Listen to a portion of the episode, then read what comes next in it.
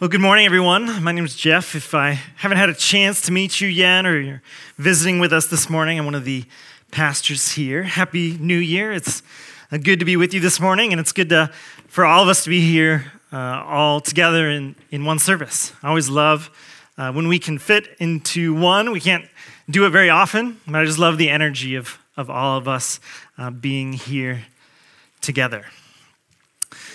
Pastor Dave uh, mentioned in the announcements that we're going to kind of do a, a standalone, kind of one off message this morning, and then uh, a five week uh, series in the coming weeks, and then we'll be back to our John series after that. So, we're talking about God's Word, and I wanted to do that through talking about Psalm 119. So, if you uh, have a copy of Scripture and can turn there, that'll get you at least in the, in the neighborhood. Uh, but if you know anything about Psalm 119, you know that, that this uh, message is going to be a little different. It's by far the longest chapter in the Bible. It's 176 verses, uh, approximately uh, 2,500 words. So if we uh, treated it like, like any other passage and, and read it and then talked about it, right, by the time we finished reading the passage, it would be about time uh, to wrap up the sermon. So I would think about it more like a, a survey of Psalm 119, maybe, and, and what it has to say about God's word for us. Now, it's still going to be uh, what is commonly called exegetical preaching, right? We're still, it's not going to be my ideas or, or, I, I have some good thoughts about God's word, right? It's no, it's still going to be uh, uh, taking from God's word what the Holy Spirit has for us or what the Holy Spirit intended to communicate to us. But I think this will be fun. It's a, a fun chance to kind of uh, tackle a broader topic, a, a broader uh, chapter. Um, but uh, our specific kind of idea, our big idea this morning we're after is this is that your engagement with the Bible will transform you in the year ahead. Your engagement with the Bible in 2024 can't believe it's already 2024. Your engagement with the Bible in 2024 will transform you in the year ahead. I also thought since uh, it's, it's the end of the year, all of us uh, are finishing 2023's Bible reading plan, right? I finished, I cheated. I finished yesterday so I could have today to focus on on this passage, right? All of us are finishing up our next one and have a plan or beginning that plan tomorrow. Or uh, maybe we're a little tardy and don't quite have a plan for what we're going to do uh, next year. Uh, and that's okay. You are not alone. Fun fact according to the Pew Research Center, in 2014, when I last polled uh, people in America who identify as Christians about their Bible reading, uh, the people who responded at least once a week was up 4% since last time they did it, the poll in 2007. The not so fun fact is that that only elevates us to 45% of Christians saying that they read the Bible at least once a week, leaving 55% of us who do it no more than once or twice a month. And 1% of the people that responded said they didn't know, which is, to me, it was funny. It was like, oh, I've, I have Bible amnesia, I read it, and then it's terrible. And then I remember nothing. I have no idea if I read it or not, right?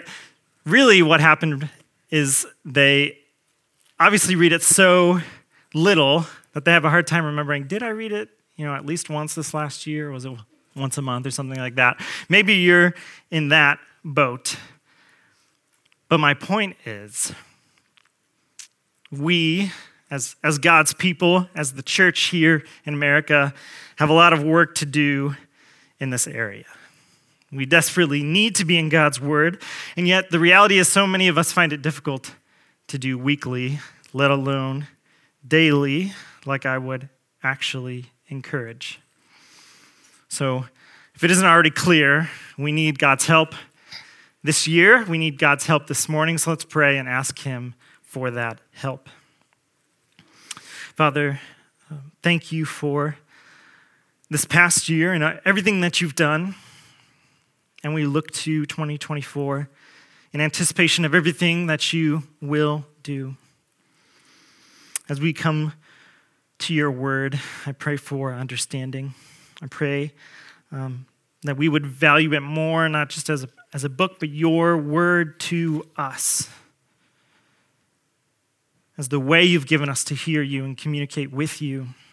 Help me in my preaching to accurately preach what you have for us this morning, what your um, Holy Spirit inspired in your word. Help us to accurately apply and change and, and grow according to that same intention, and that we would walk away uh, closer to you, closer to your Son. And we pray all these things in the name of that Son. Amen. So, like I said, we're going to be in Psalm 119, kind of looking at, at different passages or verses from Psalm 119 mostly. And I only have kind of two big points or two halves to the message this morning. One is compelling reasons to engage with God's word. And then the second half is going to be practical ways to engage with God's word. So I want to start this this morning at verse 129. If you want to make your way to 129, we're going to read a few verses there, and then we'll kind of give and talk about the point. So it says this, verse 129 Your testimonies are wonderful, therefore my soul keeps them. The unfolding of your words gives light and imparts understanding to the simple. I open my mouth and pant because I long for your commandments. Turn to me and be gracious to me, as is your way with those who love your name. Keep steady my steps according to your promise, and let no iniquity get dominion over me. This is the word of the Lord for us this morning. You might notice in your copy of Scripture, I didn't read it, but there's this word Pe just before verse 129. Uh, that's a, one of the Hebrew letters in the, in the Hebrew alphabet, the original language uh, the Old Testament was written in. And Psalm 129 is very special because it's, it's an acrostic poem. And in this case, that means that each kind of section of Psalm 129 in Hebrew uh, begins with the next letter of the Hebrew alphabet. So if you knew Hebrew and you were reading this psalm in your, in your Hebrew Bible, all the sentences in this kind of Pe section would start with this letter that didn't uh, make it to English. So that, that you don't see that in your, your English translation. And they did that because, uh, presumably, uh, because this psalm was memorized. And if it's an acrostic, it's much easier to memorize as the different lines go in the order of the alphabet. But Psalm 119, excuse me, Psalm 119 in general is all about God's word. How wonderful it is, the joy it brings, the, how, valuable, how valuable it is, how the author uh, desires it. And so I think already in this section that we've read, there's a few kind of perks or benefits or reasons to be in God's words this year for us to kind of highlight or for us to sit on. So let's uh, talk about our first point those compelling reasons to engage with God's word. Compelling reasons to engage with God's word. The section starts with, in verse 129, it's your testimonies are wonderful. And don't be thrown off by uh, the word testimonies instead of uh, his word or, or scripture, Bible, or something like that. As you can imagine, if you had to write a 2,500 word poem all about God's word, you'd be looking for as many synonyms as possible for the word word or scripture as much as possible, right? So he's he's whipping out testimonies or laws or all the different words like that. All these things are just synonyms for God's word to us. When he's saying your testimonies are wonderful, he's talking about generally God's word is pretty great. And then gives us some specifics. So in that next verse, 130, we're told that it gives light. It guides us. And that's kind of our first subpoint, is that it gives wisdom and understanding. The Lord of the universe and everything in it has written down for us instruction on how to live. He made us knows how we function, knows what it takes for us to, to thrive, and has written it down for us, and knows what that requires. We learn to fear the Lord. We, we learn of his love, his wrath, his justice, his mercy, his grace, his wisdom, all of these things through the word. And therefore, we gain wisdom and we gain insight through the word. And so, if you want to be wise, and I think our culture would say, even if they're not believers, uh, they, they want to be wise. You get wisdom through the word, through engaging with God's word. Second is that it gives satisfaction. Look at verse 131. It says that the author longs for God's commandment. And then he gives you this kind of illustration about, about opening your mouth and panting. And I think we can uh, kind of get the image right. Uh, so I, I want to see kind of a show of hands. How many of us would say you're a dog person here in the room? We like dogs. Okay, that's, that's quite most of us. Yeah. How many of us would say we're cat people? I like cats. Okay, that's a good, that's a good number. How many of us would say we're a, a neither kind of person? Yeah. we would we uh, we would fall into that camp with like two small kids. We're like one more thing to do at home is like is like one one thing too much, and so so we're kind of out of that, right? But we've all seen dogs. We've all interacted with dogs. What they look like when they are thirsty, right? They're they're running around after playing fetch or something like that, right? They're they're sitting there and they're panting. What do they want more than anything? Water right? They want water more than anything. And that's how we should come to the Word. We should be thirsting for it, hungry for it, craving it. Uh, verse 72, like I said, we're going to be jumping around. I'm going to do our best to um, have them on the screen also. Verse 72 says, The law of your mouth is better to me than thousands of gold and silver pieces. Verse 103 says, How sweet are your words to my taste, sweeter than honey to my mouth.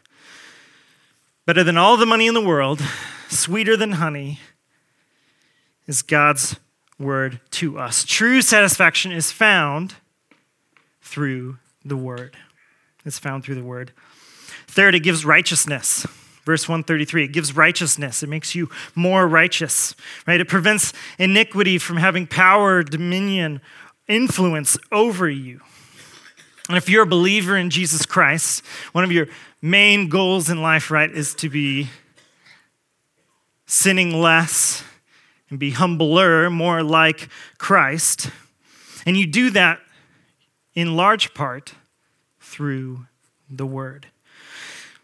Each and every time we go to God's word, we're reminded of who He is. And we're reminded of the truth of what sin is and the lies and the consequences that it brings. And we're reminded of the blessings of obedience.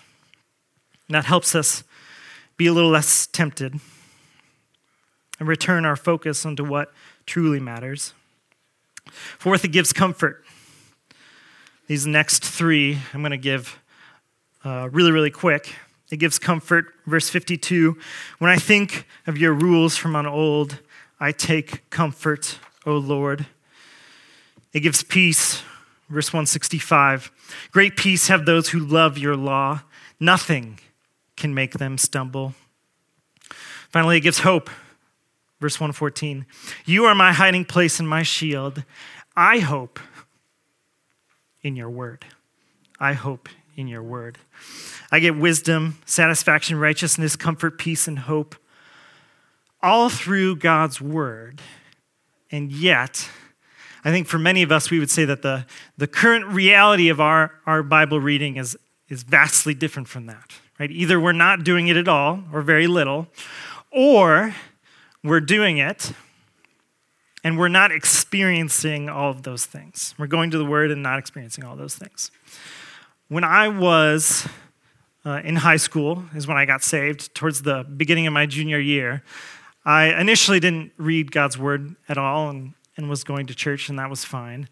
Uh, but then after the summer of my senior year, so I'm, I'm 18, uh, haven't gone to college yet, so I'm, I'm still at home. I was applying to all sorts of jobs, and even like Walmart and Taco Bell were like, mm, not this guy. He's, he, can't, he can't make tacos. So after like 30 applications or whatever, I just like gave up, like, okay, no one, no one wants to hire me. Um, so I had a lot of free time on my hands. And that was the first time I, I had this conviction of like, man, I know I'm supposed to live by God's word.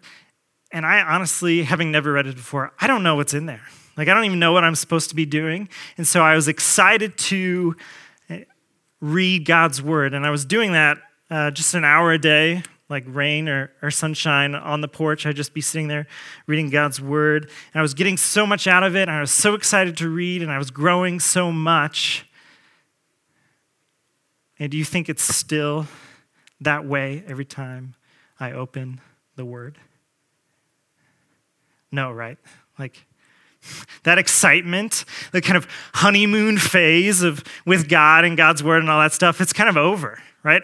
I've I've read this many, many times, studied it many, many, many, many hours, and the kind of excitement anticipation is is gone.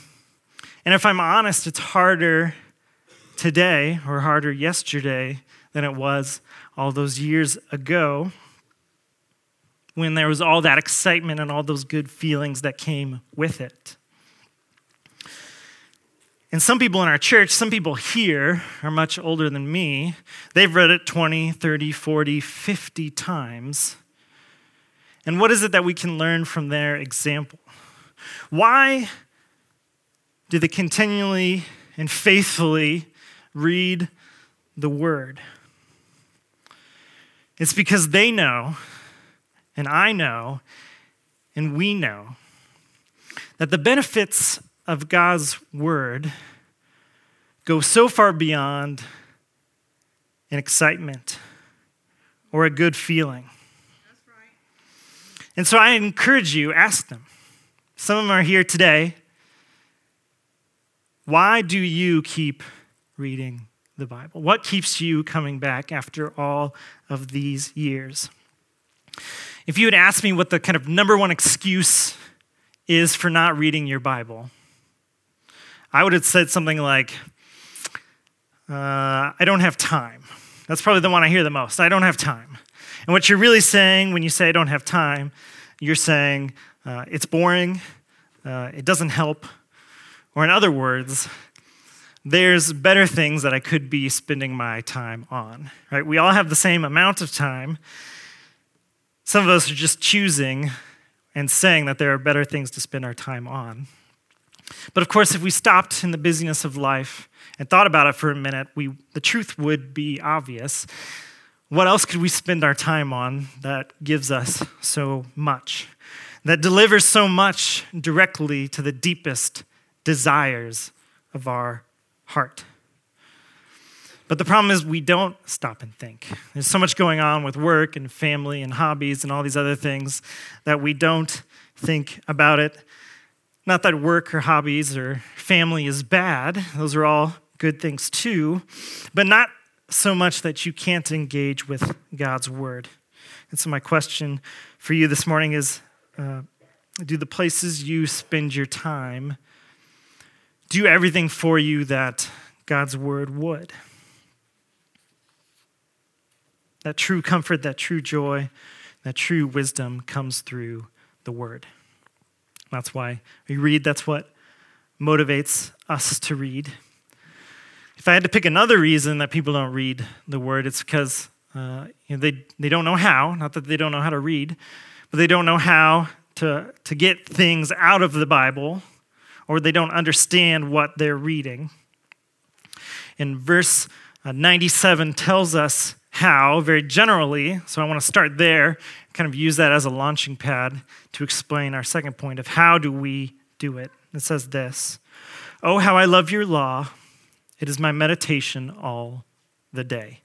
So the question before us for the rest of the time is what does it mean? What does it look like? How do we meditate on God's law, God's word all the day.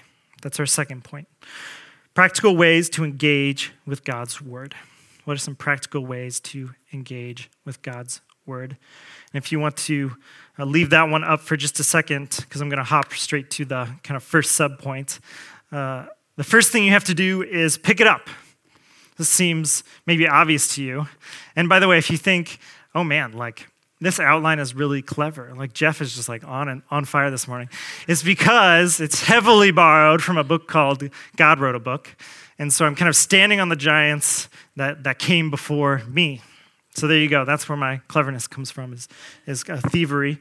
Uh, but, right, you have to physically pick up your Bible. When I was um, in seminary and in school, I actually had one one semester of Hebrew in undergrad as a math major, as an elective. And um, I, I want to say eight semesters of Hebrew in, in my MDiv program. Um, but whenever you're learning a new language, right, learning to read and write a new language, where do you start? By learning the alphabet, right? And seminary was a busy time. We were uh, working full time and we're expected to be almost full time students. Um, so there wasn't a lot of margin uh, for studying and things like that. So we were looking for ways to cut corners however we could. And so a, a lot of us, uh, my seminary brothers and I, did this to learn the alphabet. They, we found a recording of someone singing the Hebrew alphabet, and we would play it as we went to sleep the week of our Hebrew alphabet exam. So I, I went to sleep hearing Aleph, Bet, Vet, Aleph, Bet, Vet, Gimel, Dalet, Hey, Gimel, Dalet, Hey. That's, for a lot of you, that's the last time you'll ever hear me sing. and like magic, when the day of the test came, I woke up and I knew the Hebrew alphabet, and I, I basically did nothing, right? God's word is not like that. It doesn't matter how many Bibles you own, how many are on your shelf at home, or if you put it under your pillow when you go to sleep at night, or even if you play it out loud as you go to sleep at night, like I did, that will not help you to know God any better. You have to physically pick it up. You have to pick it up and focus on it and read it. So you have to pick it up. And then you have to size it up. When you read any other book, right, you can just pick it up and read it. It doesn't dictate how you live your life. But God's word is different, right? First of all, it is God's word. So we need to think about it differently than we think about any other book. We have to have our, our hearts and our minds and all the different benefits of the book that we were just talking about and all the things we talked about, kind of anticipating those things as we come to it. And because this is God's word, more than anything we come to, we can know that this is always 100% true. We don't have to think about is this true? And so I what I want to spend some time now doing is is I want us to be able to think about God's word like God thinks about his word. Or even think about it the way the Bible talks about itself. And it does this through kind of a series of of analogies or metaphors, and I, I want to kind of go through those quickly here. Uh, the first one of these is God's word is a sword. Hebrews 4:12. I had to venture out of Psalm 119 a little bit because not all these word pictures are in there. For the word of God is living and active, sharper than any two-edged sword, piercing to the division of soul and spirit, of joints and of marrow, discerning the thoughts and intentions of the heart. God's word is sharp, it cuts to the heart. It reveals true thoughts and intentions, it reveals the heart of the matter. If you've ever listened to a sermon or been reading your Bible or, or something like that and just felt like, man, this, this was written for me. Or like, man, when Jeff was writing that message, he was thinking about me and just writing down what I wanted, needed to hear, right? We don't do that. We don't sit and think of specific people like, oh man, John needs to, to hear this. I'm to I'm to write a message for him, right? We don't sit in our offices and do that. That's you feeling Scripture being a sword, right? It's piercing your soul. The Holy Spirit is using it to prescribe specific answers right when you need them. And so when you go to the Word, are you expecting a little bit of heart surgery? Are you expecting to be uh, uh, God's working in your heart? Are you kind of anticipating that, praying for that? Are you hoping for that when you go to the Word? God's Word is a hammer. Jeremiah 23 29. Is not my word like fire, declares the Lord, and like a hammer that breaks the rock to pieces? What is God saying here? Is he concerned about rocks and how hammers can break rocks? No. He's concerned about breaking up the, our hard hearts, our hearts of stone. The hammer of the word smashes our hard hearts and breaks through those barriers, those sin strongholds in our lives that we all have. We all have those, those areas. Are you coming to God's word expecting for those sorts of things, those barriers to be crushed and to be worked on? Three, God's word is milk. 1 Peter 2 2. Like newborn infants, long for the pure spiritual milk, that by it you may grow up into salvation. Milk nourishes our soul, souls, it causes us to grow up into salvation. It's how we mature, right? Like it is, think of it more like it is for, for infants rather than milk is for adults, right? We've had a couple newborns in our house over the, the, the last couple of years. They go from you know, a tiny little seven, eight pound sack potatoes, can't do anything, to a year old, they're running around and getting into all sorts of troubles and are speaking words and all that stuff. And they do all of that mainly through the nutrition of milk. And that's the, the sort of picture they're invoking here. Like, do you need God's word like that newborn needs milk? Do you, do you look to the word for the nourishment of your soul, where do you first turn when you're, you're downcast or downtrodden? Is it to God's word? For God's word is light. Back to Psalm 119, verse 105. Your word is a lamp to my feet and a light to my path. It gives us guidance. It helps us to know which path to take which direction to go. It helps us to discern which decision to make, to, to know right from wrong. Are you coming to the word to dictate the choices in your life, how you live, the authority for how you live? How are your decisions today influenced by God's word? Fifth, God's word is a mirror. James 1 23 through 25. For if anyone is a hearer of the word and not a doer, he's like a man who looks intently at his natural face in a mirror. For he looks at himself and goes away and at once forgets what he was like.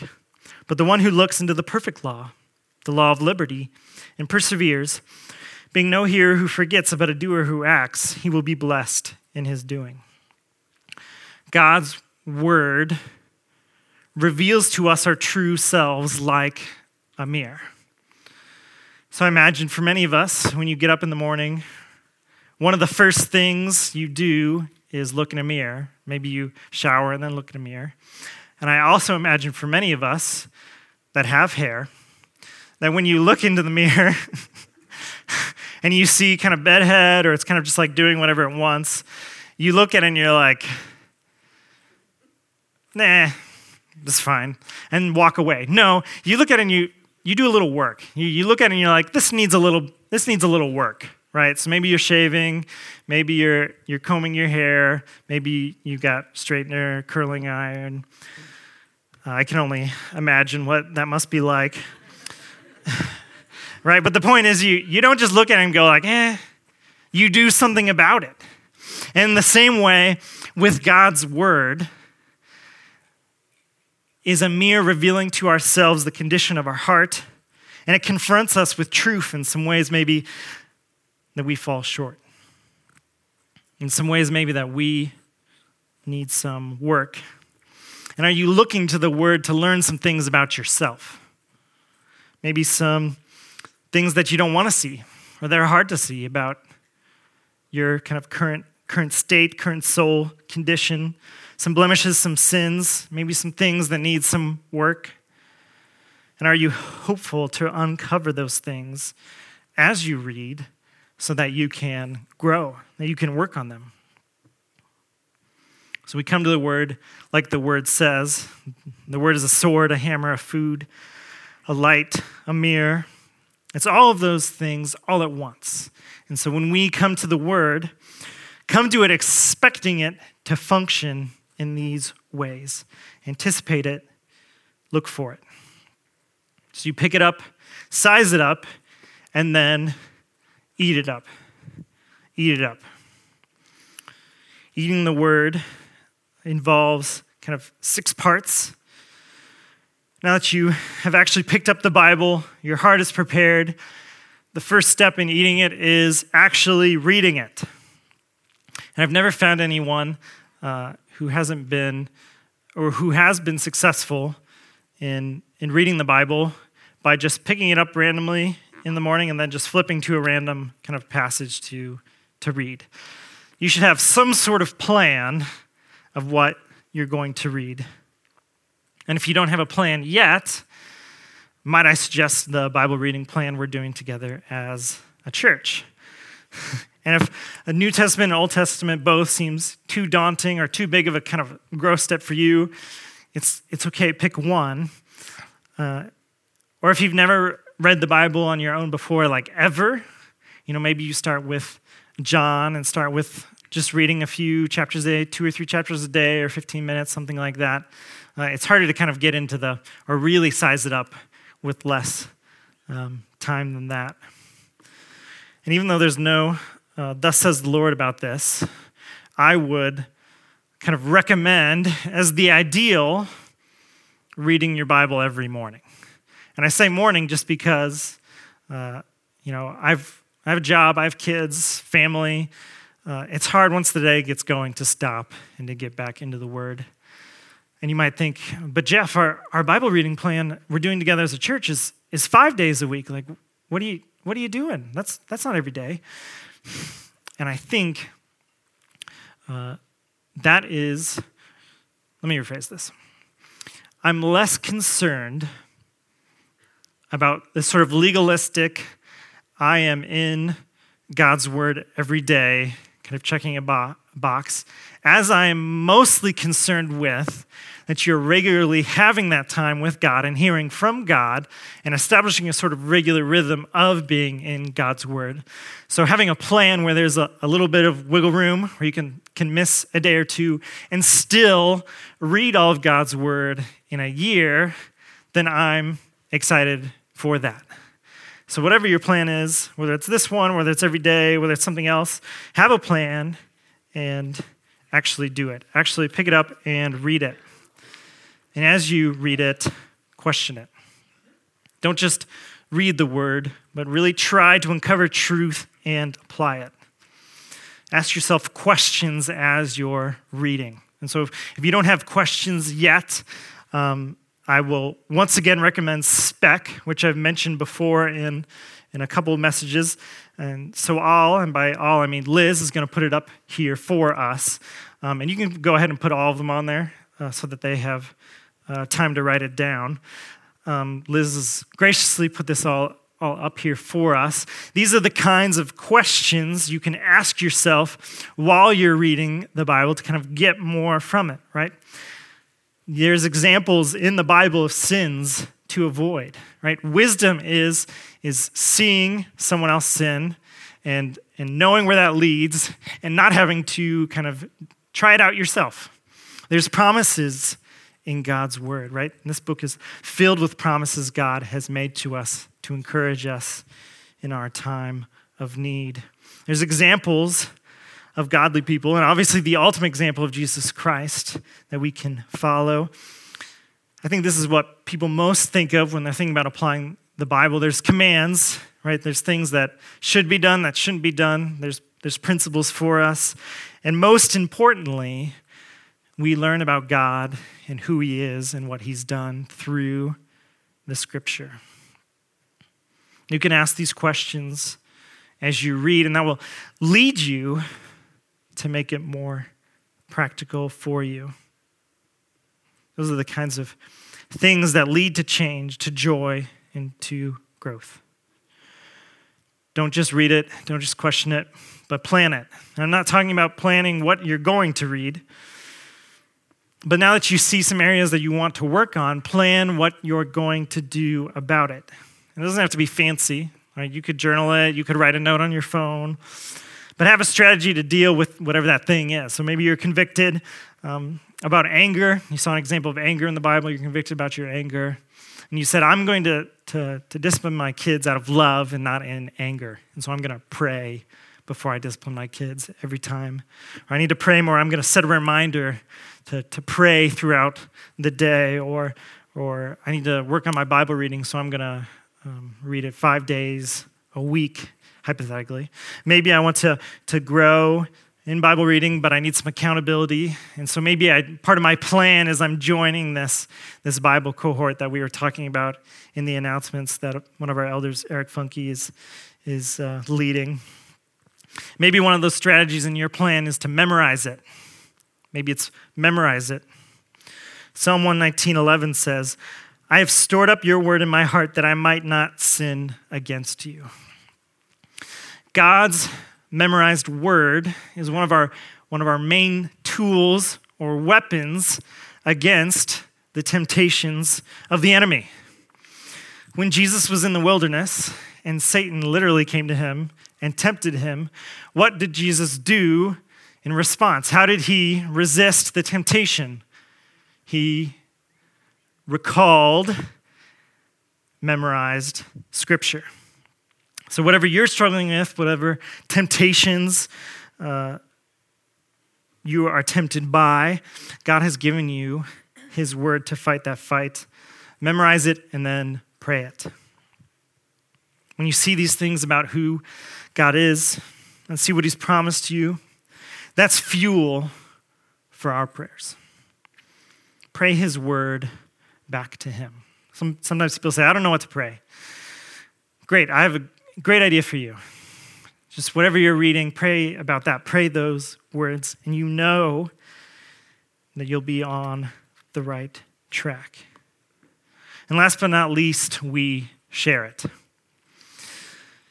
When we're excited about something, right? A new movie, uh, a new recipe, uh, a gadget you found, a parenting hack, an accomplishment that you did, uh, a funny reel on Instagram, right? What do we do with funny reels on Instagram? We share them, right? we share them. And similarly, it's, and it's natural for us to do that. Similarly, it will be natural for you when you're growing, when you're learning things from God's word, and you're finding all these different applications to share it with others, right? Your spouse, your family, your friends, that unbelieving coworker, not for you, but so that they may be encouraged in their growth as a way of kind of testifying to them. That's how we meditate on God's word all day. We pick it up, we size it up, and then we eat it up.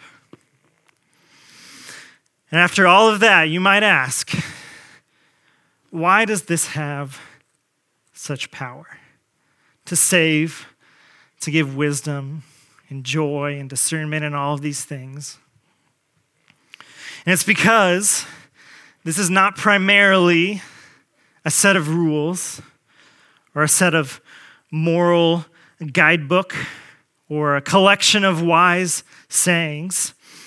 It's primarily about a person, God. And it's how we learn of his redemptive plan for us. It's how we learn about Jesus, that he came to save us from our sins. It's how we can respond with a heart of thankfulness and joy.